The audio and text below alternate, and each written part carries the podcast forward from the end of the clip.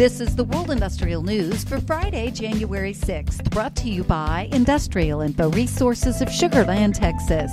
This newscast is sponsored by AVEVA. Listen to part 9 of their podcast, How to Leverage the U.S. Infrastructure Bill to Modernize the U.S. Power Grid. So, technology is going to come into every aspect of this because we have known to do these things for a number of years, but we simply lacked the basic tools and the basic platform to do them with.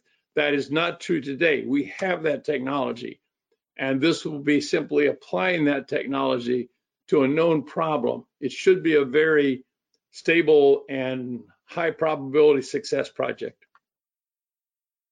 Excellent, thank you. And I know, you know, personally, we've had numerous delegations in from countries over the past few months that are all focusing on this topic and grid modernization. And and Pat, you touch on it, right? I mean, even like the European energy shift and the potential that's there. Um, so thank you for that. And I think, you know, before we close out, it would be really great to hear from both of you and just um, get some of your final thoughts. Um, Mona, why don't you kick us off? You know, what are you hearing from some of the drivers in this space? I know you're you are you're knee deep into this this area. Um, any final thoughts from you? Absolutely. I think I just will uh, reiterate what Pat said about the role of technology. I think everybody hopes and wishes to build transformational infrastructure for our country and generations to come. And we cannot do this if we do not truly build back better with technology. Um, all of us in the advocacy space uh, fought very hard to get software services, digitization, digitalization, monitoring and control language into the Infrastructure Investment Jobs Act. We wanted to make sure that those technologies would be eligible for programs like the Smart Grid Investment Grant Program, um, Transmission Facilitation Program, um, and, and a host of others. And so, you know, when working with the Gridwise Alliance um, and other trade associations, some of the crux of our work is to really convey back to the federal government hey, you said, you know, you said this stuff is eligible now. We want to just make sure as you're standing up these new programs um, that you're hewing to the legislative language and that we are really going to be able to have um, companies be able to deploy this cutting edge technology so that we really can build back better and modernize our grid. Um, another concern is that states um, are really struggling with staff, you know, just post COVID, inflation, supply chain, everything that's just kind of converging right now. Um, states are understaffed and they need staff in order to get these dollars out the door. And so that is why I encourage the stakeholder outreach to them because the more that they're hearing from the folks that are actually steeped in these issues and are helping others uh, troubleshoot them, um, the, the better this money will be spent and the more likely it is to be spent on, on technology. And so I think to the extent uh, if there are companies out there that have government relations teams in the states to really push for digitalization in those state legislatures and make sure that that is a theme that is running through your commentary um, with with these states.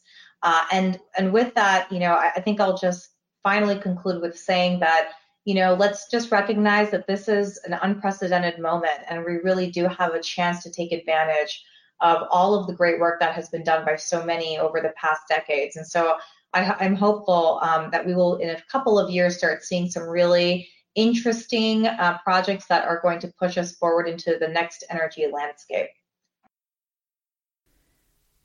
To hear the full podcast, search for IIR's Industry Today podcast on your favorite podcast provider. Well, be sure to save the date for Industrial Info's 2023 North American Industrial Market Outlook. This year's complimentary event is set for January 18th at the Marriott Hotel in the Sugar Land Town Square. You'll hear from IIR's industry experts on where they see opportunities for 2023. Following the presentations, be sure to join us for a networking event, enjoy the sponsor booths, and learn what's new with IIR's Global Market Intelligence Platform Tools and Database. For more information and to RSVP, go to industrialinfo.com. From South Texas, small sized shale player Magnolia Oil and Gas Corporation trimmed its production estimate for the fourth quarter by 5%, begging the question if the sector is indeed slowing down, as many analysts expect.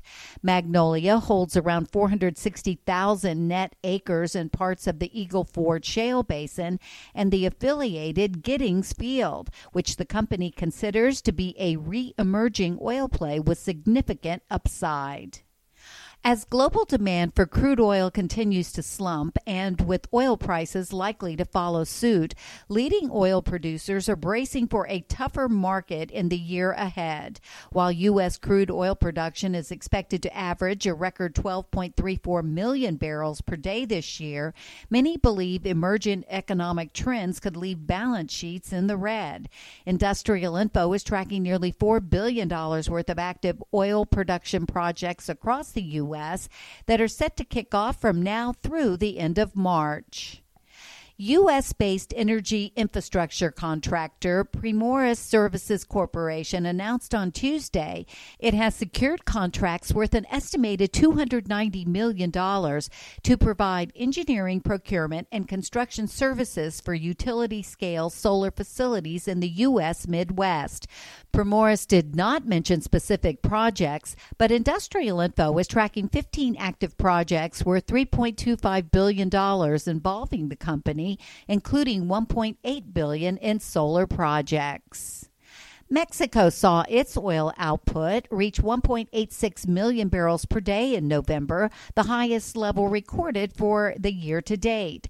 Oil fields operated by Pemex, the national oil company, represented 94% of the output, while the remaining flows came from private companies. And ExxonMobil Corporation has decided to sue the European Union in a challenge to the windfall tax on the surplus profits of oil and gas companies. The company's German and Dutch subsidiaries have filed a joint action at the General Court of the European Union against the European Commission's proposed windfall tax. For details on these and other breaking news, read the full stories at www.industrialinfo.com. I'm Peggy Tuck reporting for Industrial Info News.